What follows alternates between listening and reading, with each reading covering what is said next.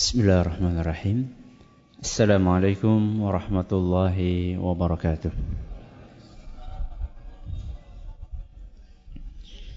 Alhamdulillahirabbil alamin.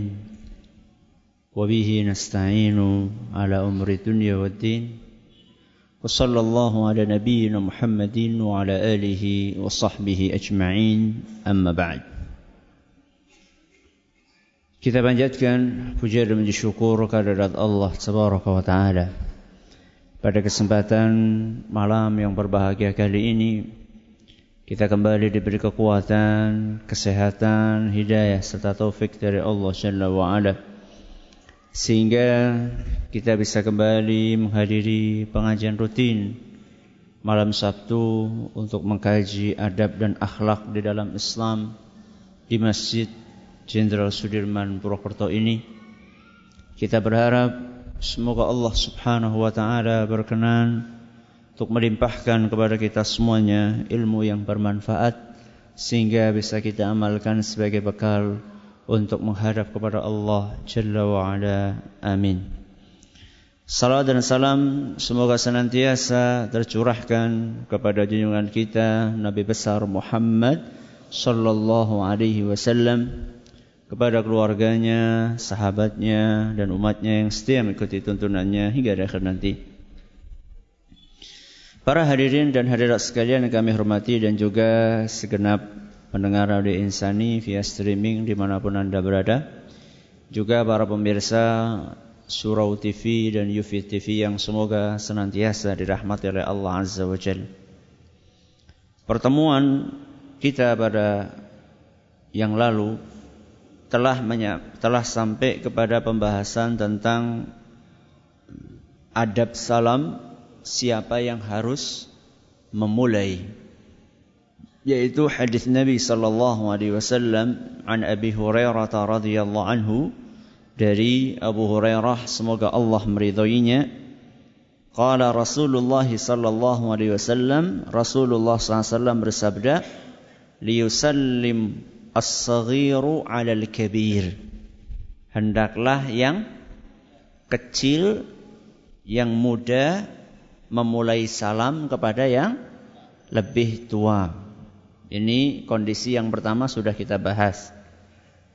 Kondisi yang kedua, wal maru 'alal qa'id, dan hendaklah orang yang berjalan dialah yang mengawali salam kepada orang yang sedang duduk. Ini kondisi yang kedua, sudah kita bahas pada pertemuan yang terakhir.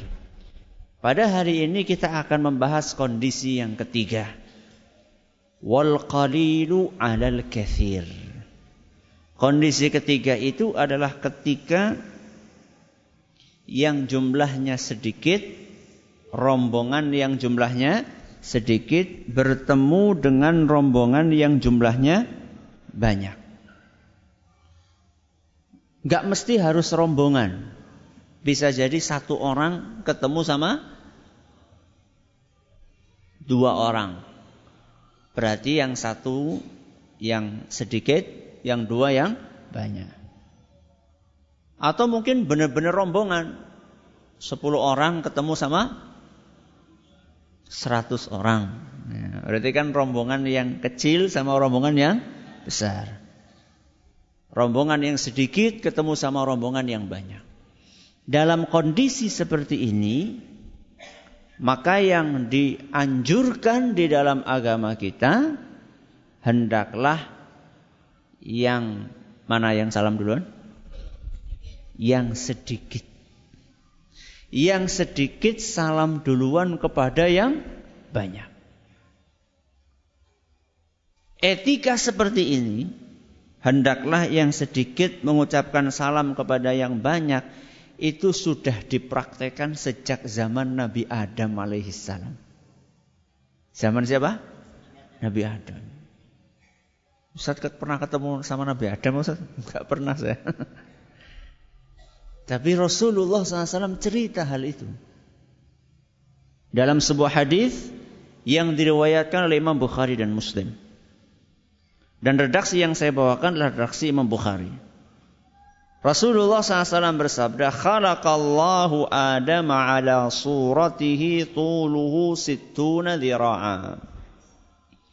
Allah Subhanahu wa ta'ala menciptakan Adam dengan bentuknya dan tingginya sittuna dhira'an, 60 hasta. Pirang meter? Sehasta itu seberapa tuh? Sehasta berapa? Berapa? Ya 50-45 cm gitu ya. 45 cm kali 60 berapa? Akeh, jauh akeh lah. 2.700 cm. Berarti 27 meter. Sewit kelapa lebih durman nih. Nabi Adam diciptakan dalam panjang berapa tadi? Tinggi sekitar 27 meter. Falamma khalaqahu, setelah diciptakan Adam ini sama Allah, qala idhhab fasallim ala ulaika nafari minal malaikati julusun. Adam, pergilah kamu, ucapkan salam kepada rombongan malaikat yang sedang duduk itu. Perhatikan. Nabi Adam sama malaikat banyak siapa? Malaikat. Jadi etika mengucapkan salam yang sedikit jumlahnya kepada yang banyak. Itu sejak zaman Nabi Adam alaihissalam sudah dipraktekkan. Nabi Adam sendirian, malaikatnya banyak. Maka Nabi Adam yang disuruh sama Allah untuk mengucapkan salam. Ya saya lah duduk di sini lah. Saya sama jenengan kan banyak jenengan. Maka yang salam duluan siapa? Ya saya, assalamualaikum. Jenengan jawab, waalaikumsalam. Bukan jenengan yang salam sama saya. Dan seyogianya di sekolahan pun seperti itu. Guru masuk ke mana? Kelas. Seyogianya yang salam siapa? Guru. Prakteknya muridnya. Berdiri, siap, ucapkan salam. Assalamualaikum. Gurunya yang menjawab, Pak. Waalaikumsalam. Kurang baik, walaupun boleh. Tapi lebih baik lagi yang salam siapa? Gurunya, karena gurunya satu. Kecuali kalau gurunya 30, muridnya satu. Ada nggak kayak gitu? Nggak ada. Rata-rata mesti jumlahnya guru lebih sedikit daripada jumlahnya murid. Sudah, jadi Nabi Adam begitu diciptakan disuruh sama Allah untuk apa? Salam kepada para malaikat yang lagi duduk-duduk rombongan. Fastami' ma yujibunaka. Wahai Adam, dengarkan baik-baik bagaimana mereka menjawab salam. Siapa? Para malaikat. Adam, kamu nanti setelah salam dengarkan baik-baik bagaimana para malaikat itu menjawab salam. Fa innaha tahiyyatuka wa tahiyyatu dzurriyyatika. Karena sesungguhnya apa yang akan dijawab sama para malaikat itu adalah ucapan salammu dan salamnya keturunanmu. Kita keturunan siapa? Nabi Adam. Berarti harusnya kita mengikuti ucapan itu. Faqala assalamualaikum. Maka Adam pun begitu disuruh sama Allah, beliau langsung mengucapkan apa? Assalamualaikum. Faqalu. Para malaikat apa? Jawab.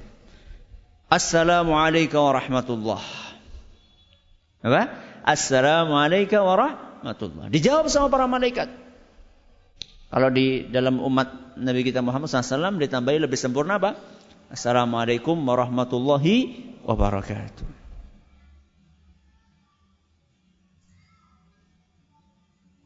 Ini adalah contohnya. Kemudian Nabi SAW melanjutkan sabdanya, "Fakullu man yadkhulul jannata ala surati Adam." Siapapun yang nanti masuk surga, posturnya seperti Adam. Siapapun yang nanti masuk surga, posturnya seperti Adam. Walaupun sekarang kita, dan itu sudah takdir Allah. Falam yazalil khalqu yanqusu ba'du hatta al-an. Kata Nabi SAW, setelah zaman Nabi Adam, postur itu akan terus berkurang sampai sekarang, kata beliau. Dan saya nggak tahu nanti menjelang hari kiamat seberapa. Kita sekarang berapa? 2 meter enggak ya? 1,7, 1,8, 1,3 ya. Dan terus akan berkurang. Bayangkan dari berapa?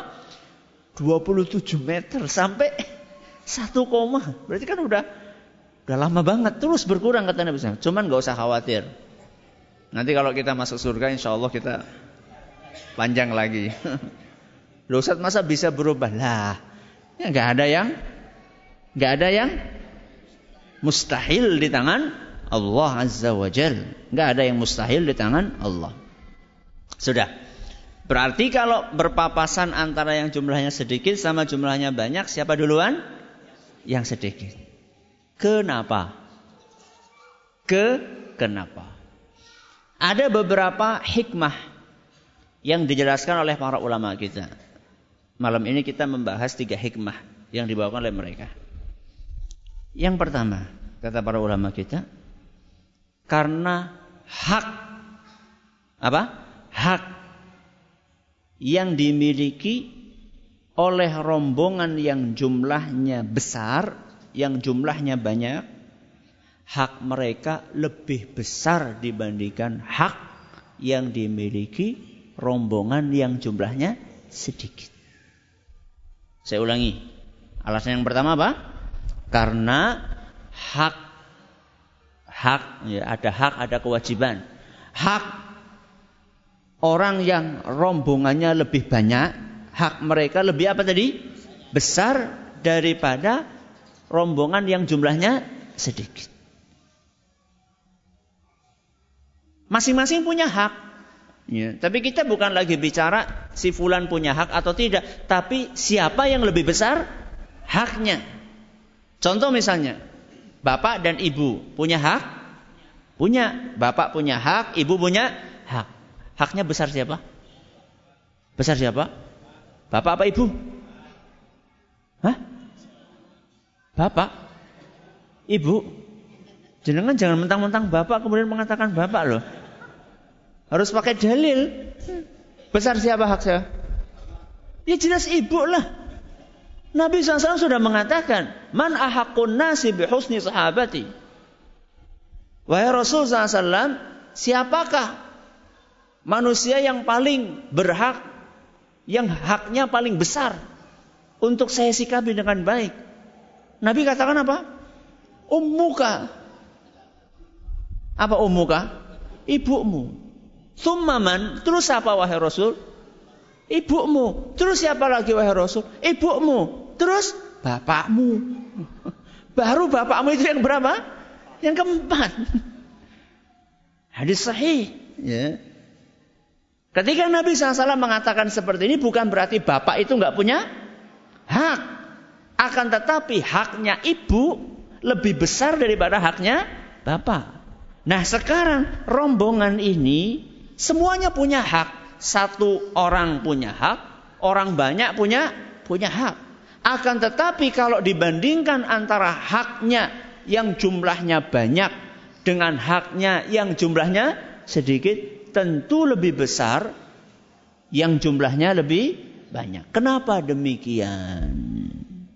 Kenapa haknya orang rombongan yang banyak ini lebih besar daripada yang rombongan jumlahnya sedikit? Karena memang di dalam agama kita yang namanya jamaah. Jamaah itu apa toh? Bareng-bareng, rombongan. Itu lebih utama daripada individu. Saya ulangi. Kenapa haknya yang rombongan besar lebih besar dari hak yang rombongannya kecil? Karena di dalam agama kita yang namanya jamaah.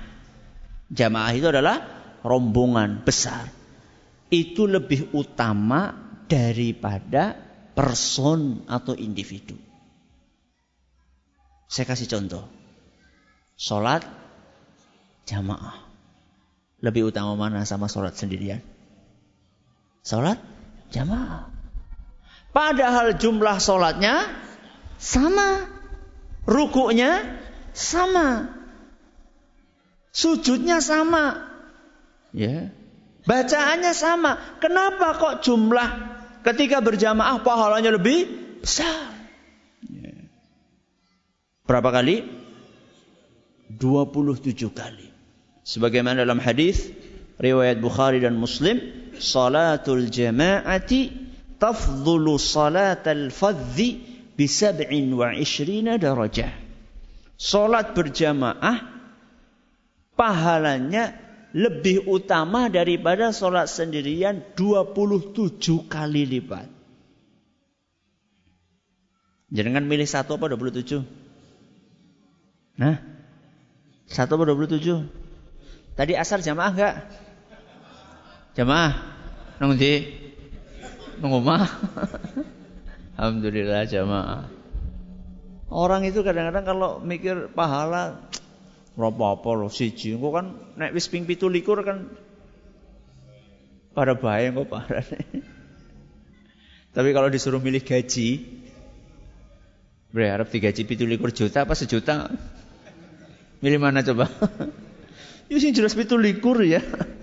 Kalau masalah gaji, masalah duit, milihnya yang banyak. Kalau masalah pahala, nerimo. Nerimo yang salah ini. Kejar pahala. Ya. Jamaah.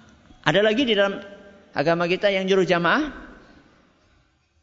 Makan. Apa? Makan. Makan berjamaah. Sik kepripun Ustaz? Wonten imame, wonten makmume ngaten Ustaz. Berarti yang lain cuma amin. Bukan seperti itu. Nanti saya akan jelaskan. Apa dalilnya kalau makan berjamaah itu lebih baik daripada makan sendirian? Hadis riwayat Muslim. Hadis riwayat Muslim. Rasulullah SAW bersabda, "Ta'amul wahidi yakfil itsnain." Makanan satu orang itu sebenarnya cukup untuk dua orang. Apa? Makanan satu orang sebenarnya cukup untuk berapa? Dua orang. Wa ta'amul itsnaini yakfil arba'ah. Dan makanan dua orang itu sebenarnya cukup untuk empat orang. Ustaz ini hadis. Kenapa kok dijadikan dalil dianjurkan makan apa? Berjamaah. Kata Imam Ibn Hajar al-Asqalani. Karena awal hadis ini, itu kan potongan hadis. Awalnya, sebagaimana disebutkan dalam Imam At-Tabarani, bunyi hadisnya awalnya, Kulu jami'an wala tafarraqu. Makanlah kalian secara berjamaah, jangan sendiri-sendiri. Karena kalau berjamaah, makanan satu bisa untuk dua orang.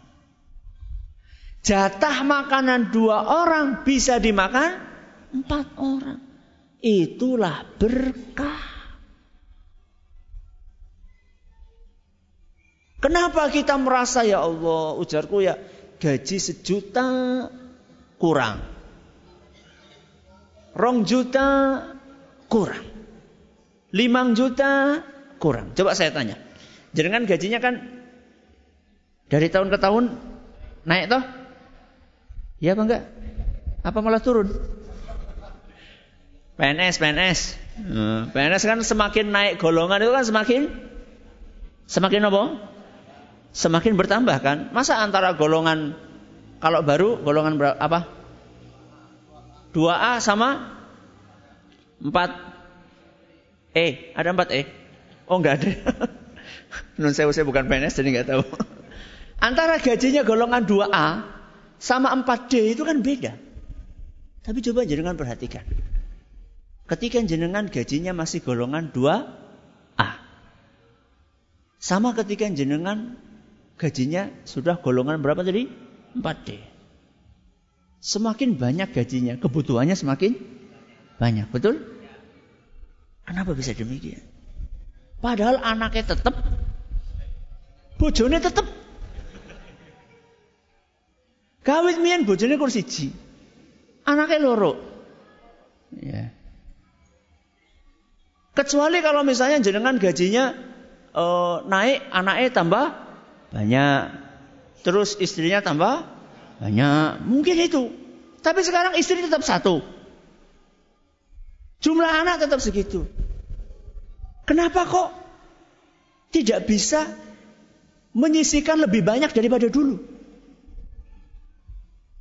Bisa jadi salah satu penyebabnya adalah karena rezeki kita ini kurang barokah. Kurang apa? Barokah. Kenapa kurang barokah?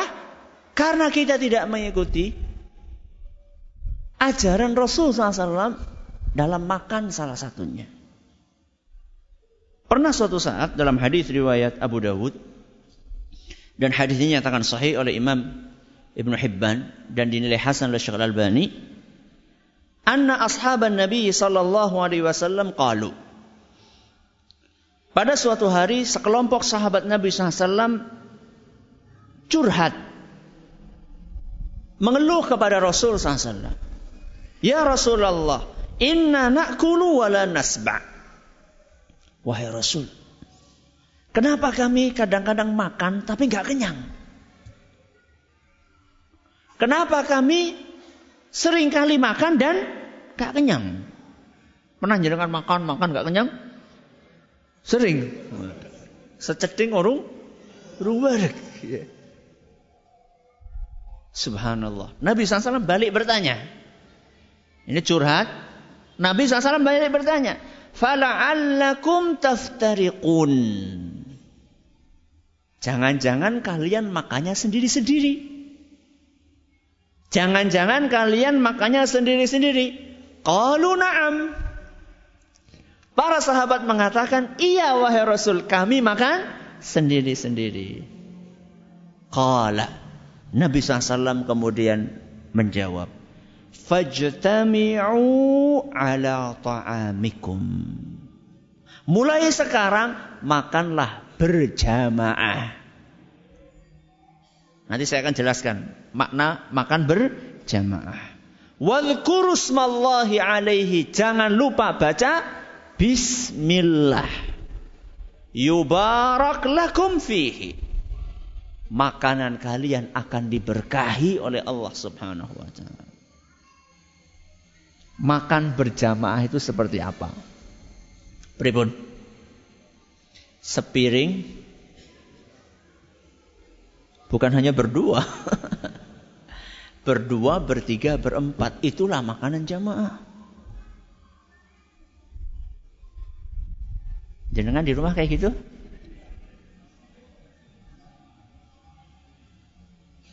Ustaz, kurang modern itu Ustaz. Nggak keren itu Ustaz. Kalau jenengan ke daerah Arab sana, ke Saudi, itu masih sangat apa? Masih sangat terbiasa untuk makan seperti itu. Cuma di negeri kita ini masih dianggap apa? Asing. Iya. Loh Ustaz, masa lagi kondangan? Sudahlah, sekarang jenengan itu enggak usah bayangin yang muluk-muluk.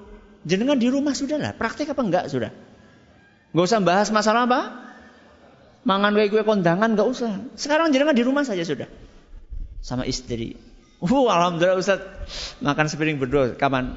Malam pertama Ustaz. Terus baru gue bubar. Ya. Ayo kita berusaha untuk apa? Mengamalkan. Ya, walaupun sunnah, walaupun apa? Sunnah. Saya nggak katakan ini wajib, tidak. Akan tetapi inilah salah satu sebab yang menyebabkan makanan kita jadi barokah. Ustaz nek mangan soto si kepriwe. Lah, jenengan apa sabendina mangan soto? Apa jenengan setiap hari dahar soto? Kan enggak. Ketika lagi makan misalnya apa? Nasi goreng, nasi kebuli, orang mesti nasi kebuli. Nasi goreng misalnya, atau ketika lauknya itu bukan yang terlalu kuah-kuahan ya. Ayo kita makan, praktikkan. Ya. Ya wutah-wutah Ustaz. Mana be alasannya ya? Masyaallah. Jenengan kan punya apa? Punya nampan di rumah, ya. Ustaz masa baki, Ustaz gua makan sih kepriwe. Coba sekarang saya tanya, apa bedanya baki sama piring? Bedanya lebih besar, bentuknya kotak, itu saja kan? Terus apa bedanya? Ya, ya sudah kalau jenengan nggak mau udah pakai godong wis, pakai godong apa? Pisang, jenengan ambil godong pisang kemudian digelar. Waduh itu masya Allah tuh, nikmat sekali itu, kayak lagi hiking gitu ya, kayak lagi camping itu makan bareng, masya Allah. Dan disitulah akan terlihat kebersamaan. Barokah akan turun. Barokah akan turun. Ketika barokah, kan kita sudah bahas barokah ini ya. Kapan ya? Pas lagi bahas apa ya? Oh, pas lagi bahas apa? Jilati apa? Jilati tangan setelah makan. Ya. Barokah itu apa? Barokah itu ketika dimakan, bikin tubuh sehat, ya. Kemudian tadi Nabi SAW katakan bisa bikin kenyang. Sehingga walaupun anaknya banyak, kalau cara makannya seperti ini, masya Allah. Masih ingat mbah-mbah kita dahulu, ketika anaknya banyak, lauknya tidak ada, mereka jadikan satu.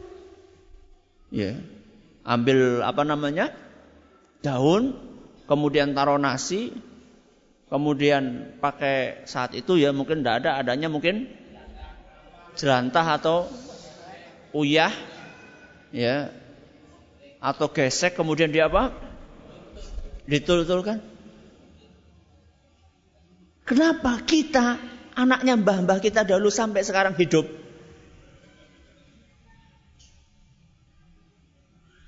Dan saat itu kita kenyang, alhamdulillah.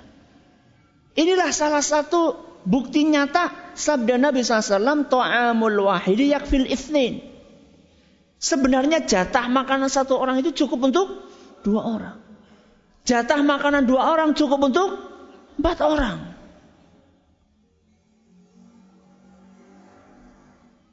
Kalau cara makannya seperti ini.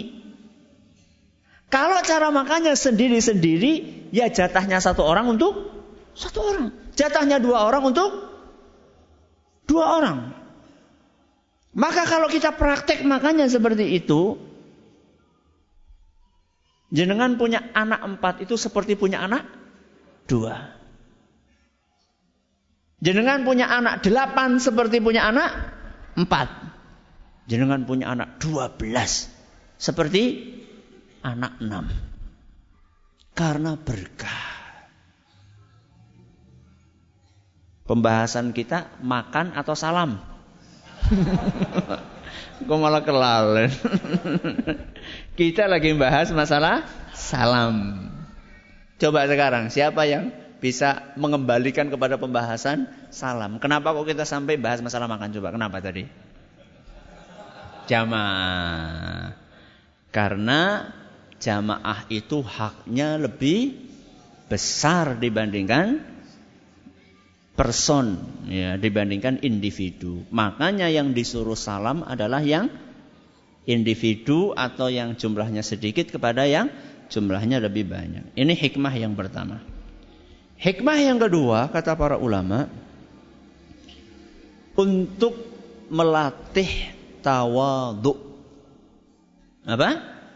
Melatih tawadhu. Tawadhu itu rendah apa? Rendah hati. Ya. Untuk melatih rendah hati. Siapa ustaz yang jumlahnya sedikit? Ya.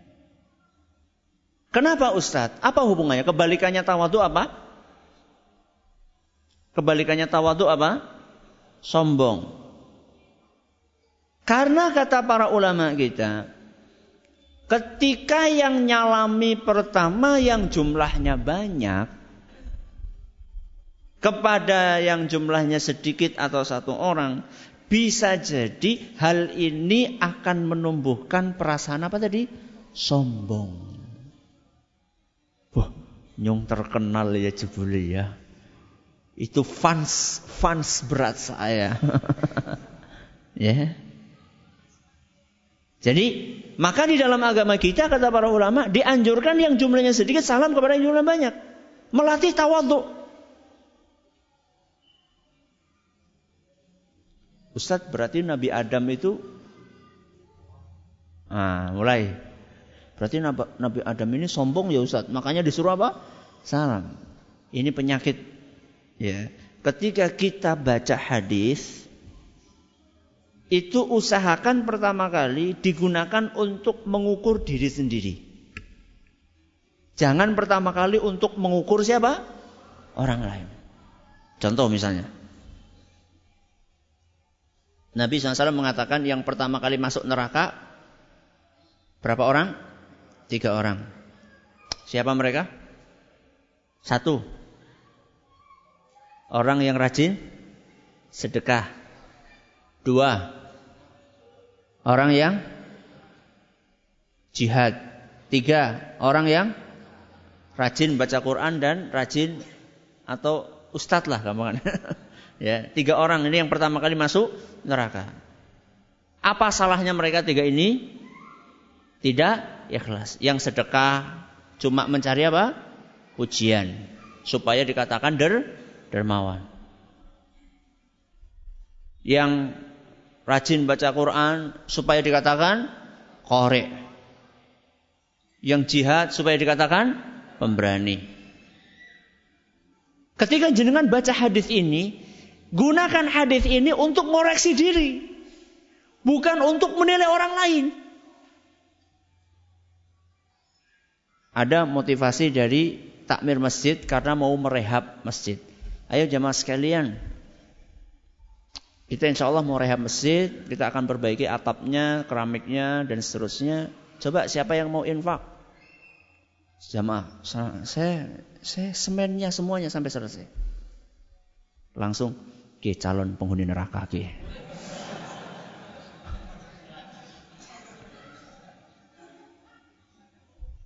Baca hadis bukannya digunakan untuk introspeksi diri, tapi untuk menjustis orang lain. Ini nggak benar. Ya. Ketika kita baca hadis itu kita koreksi diri kita. Ya Allah, jangan-jangan saya ini belum ikhlas.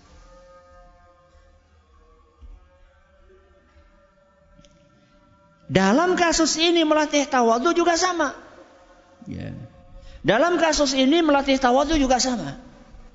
Jadi jangan, oh Nabi Adam ini berarti sombong, makanya disuruh apa?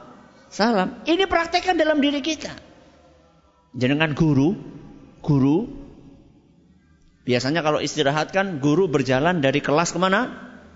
Dari kelas ke kantor. Setelah itu ketika tank kemana? Kantor ke kelas. Mungkin anak-anak masih pada duduk-duduk di mana? Di kantin atau apa? Latih tawadhu. Ketemu sama mereka lewat, ucapkan apa? Salam. Sampun napa dereng? Dereng napa sampun? Dereng. Rata-rata lewat ya jaim. Jaga apa? Wibawa. Guru itu kan harus berwibawa, harus serem. Supaya muridnya apa? Enggak meremehkan. Guru peringas-peringis. Ini bukan peringas-peringis, salam. Senyum. Ya. Assalamualaikum. Kira-kira kalau seperti itu, muridnya meremehkan apa? Jadi tambah segan, tambah akrab. Tambah segan, tambah akrab, tambah hormat. Ya. Jadi baca hadis Nabi SAW, gunakan hadis-hadis Rasul, ayat-ayat Al-Quran untuk introspeksi diri. Ya.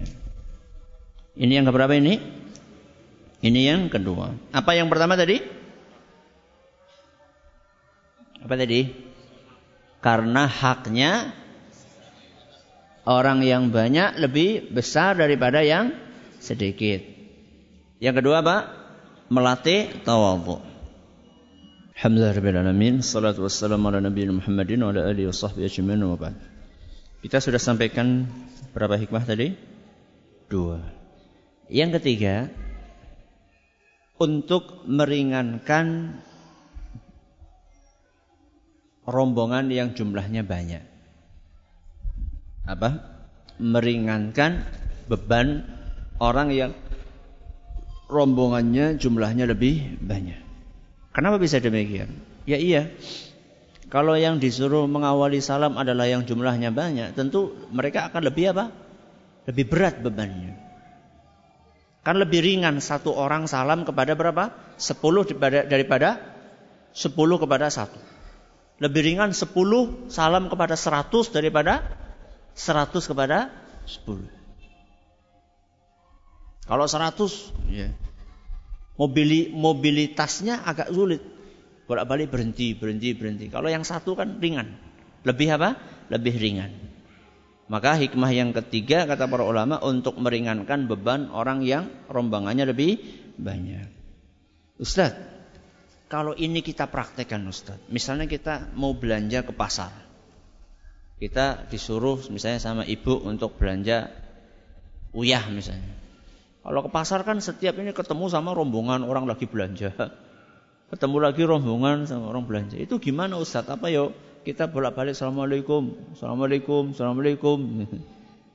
Kata para ulama kita, tidak diharuskan seperti itu. Kata Imam Al Mawardi, ya, ketika seorang berjalan, ketemu rombongan yang banyak. Ya. Misalnya kayak tadi misalnya. Ke pasar, kemudian lagi orang pada ngumpul-ngumpul di pinggir-pinggir, di lapak-lapak gitu ya, lagi pada belanja. Tidak diperintahkan dan tidak diharuskan untuk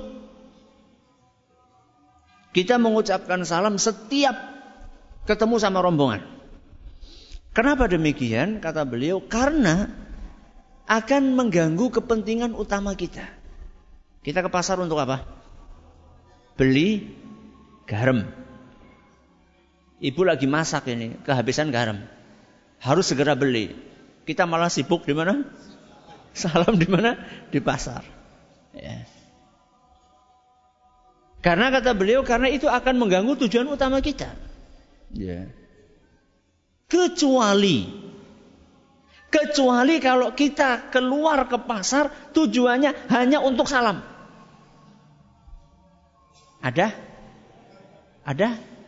Ada Ibnu Umar radhiyallahu anhu. Siapa? Ibnu Umar radhiyallahu anhu. Dalam sebuah riwayat dalam kitab Al-Muwatta, dan riwayat ini dinyatakan sahih oleh Syekh Al Bani, anna Ath-Tufail bin Ubay bin Ka'b akhbara, bahwa Ath-Tufail bercerita, annahu kana ya'ti Abdullah bin Umar fa yaghdu ma'ahu ila suq. At-Tufail suatu hari pergi ke rumahnya Ibnu Umar. Sampai ke rumahnya Ibnu Umar, At-Tufail ini diajak sama Ibnu Umar ke pasar. Berapa orang? Berdua.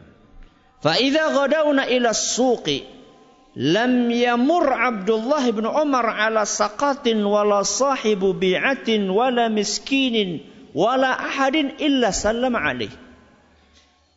Kata Ath-Tufail, ketika aku bareng sama Ibnu Umar ke pasar, setiap melewati orang siapapun dia, apakah itu penjual, apakah itu orang lewat, apakah itu orang miskin, atau siapapun yang ketemu salam.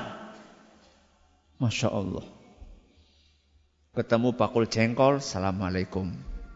Kayaknya gak ada jengkol saat itu. Gak sekarang maksudnya. Ketemu bakul tempe, Assalamualaikum. Ketemu pengemis, Assalamualaikum. Ketemu bakul serbet, Assalamualaikum. Ketemu siapapun salam. Faji'tu Abdullah bin Umar yauman fastatba'ani ila suq. Keesokan harinya saya datang lagi ke rumahnya Ibnu Umar, kata Tufail. Ternyata sampai ke tempatnya Ibnu Umar, saya diajak lagi ke pasar. Wah, Tufail langsung lagi. Faqultu lahu wa ma tasna'u fis suqi. Apa yang mau kamu lakukan di pasar, wahai Ibnu Umar? Wa anta la taqifu 'alal bai'i wa la tas'alu 'anis sila'i wa la tasumu biha wa la tajlis fi majalisis suq.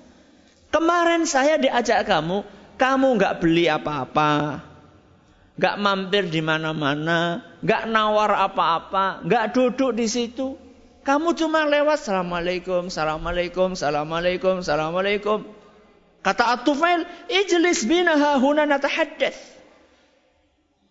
Udah kita duduk aja di sini ngobrol. Kata siapa? Ath-Tufail kepada Ibnu Umar. Apa kata Ibnu Umar? Ya Aba Bakar, innama naghdu min ajli salam. Kita itu pergi ke pasar hanya untuk salam. Hanya untuk apa? Salam. Nusallim ala man laqina. Salam kepada setiap orang yang kita temui. Jadi saya ini ke pasar gak ada tujuan apa-apa, kecuali pengen apa? Mengucapkan salam kepada siapapun yang ditemui. Ada yang seperti itu? Ada yang seperti itu? Eman-eman waktu nih Ustaz. Oh, eman-eman waktu. Nek lagi ngerumpi karo tanggane ora eman-eman waktune. Nek lagi nonton apa? TV ora eman waktune. Kira-kira lama mana kita kalau misalnya ke pasar, Assalamualaikum, Assalamualaikum, Assalamualaikum, karo nonton bal-balan gue suwe ndi gue. Yo suwe, tetap suwe pasar. Ya wis ora apa-apa suwe pasar. Pahalane gede ndi? Sing siji ora nang pahalane. Sing siji pahalane apa? Akeh. Ah, kalau misalnya tujuan keluar rumahnya kayak Ibnu Umar seperti ini ya. Ya, maka ketemu orang salam-salam. Itu kalau tujuan keluarnya. Tapi kalau tujuan keluarnya golet uyah, ya, pengen belanja apa namanya? Garam. Ya, salam seperlunya saja. Salam seperlunya saja. Ini yang kami sampaikan. Sekedar mengingatkan, alhamdulillah besok ini Ahad ketiga ya. Berarti jadwal rutin. Jadwal rutin Masjid Agung. Ya, jadwal rutin Masjid Agung Purwokerto, Masjid Agung Baitussalam Sabtu ketiga. Berarti besok habis subuh kajian kami judul dengan tema fikih Asma'ul Husna, memahami satu persatu Asma'ul Husna, nama-nama Allah yang mulia. Terus besok malam, malam Ahad, kelanjutan pengajian rutin Tazkiyatun Nufus di Masjid 17. Sudah libur gak tahu berapa bulan. Saking lamanya sampai lupa. Jadi besok ba'da subuh itu pengajian kami di Masjid Baitussalam, Masjid Agung Baitussalam ba'da subuh paling maksimal 20 menit, 25 menit. Kemudian besok malam ba'da maghrib sampai isya di Masjid 17. Wallahu ta'ala alam. Mudah-mudahan bermanfaat. Terima kasih atas perhatiannya. Menurut segala kurangnya kita tutup dengan membaca subhanakallahumma wa bihamdika asyhadu an la ilaha illa anta astaghfiruka wa atubu ilaik. Assalamualaikum warahmatullahi wabarakatuh.